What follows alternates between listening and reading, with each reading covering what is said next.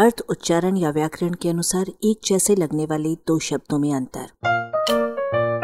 अपनी हिंदी सुधारें। साधारण और सामान्य।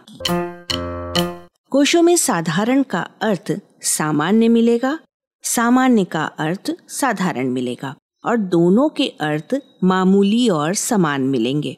लेकिन इनके अलग अलग अर्थ भूमि भी है। एक साहब अपने बेटे के लिए दो लड़कियाँ देखकर आए। पहली उन्हें साधारण लगी और दूसरी को उन्होंने सामान्य बताया। उनका मतलब था कि पहली से दूसरी कुछ अच्छी है। सामान्य, औसत दर्जे की चीज़ है, जबकि साधारण उससे कुछ हल्के दर्जे की चीज़ है।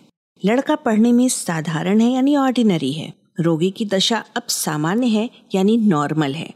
साधारणतः ऑर्डिनरीली है, सामान्यतः जनरली है। जनरल नॉलेज सामान्य ज्ञान है, साधारण ज्ञान नहीं है। साधारण वह है जिसमें औरों की अपेक्षा कोई भी विशेषता ना हो। सामान्य वह है जो निर्धारित अपेक्षाएँ पूरी करता हो। साधारण का मतलब है जिसे लोग सह धारण कर सकें, जो सभी के समझने या करने के योग्य हो यानी सरल हो। जो सब जगह पाया जाता हो, जो आम हो। सामान्य का मतलब है जो संगत अवस्था वाला हो, जो अधिक बढ़ा या घटा हुआ ना हो।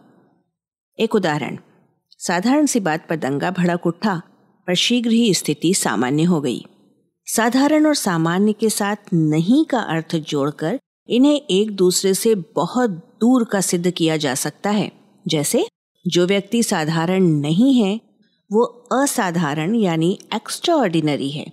अर्थात, साधारण से बहुत ऊँचा है, और जो व्यक्ति सामान्य नहीं है, वो असामान्य यानी एबनॉर्मल है। अर्थात उसके साथ कुछ गड़बड़ है। आलेख, भाषाविद डॉक्टर रमेश चंद्र मेहरोत्रा, वाचक स्वर संज्ञा टंडन। अरबा की प्रस्तुति।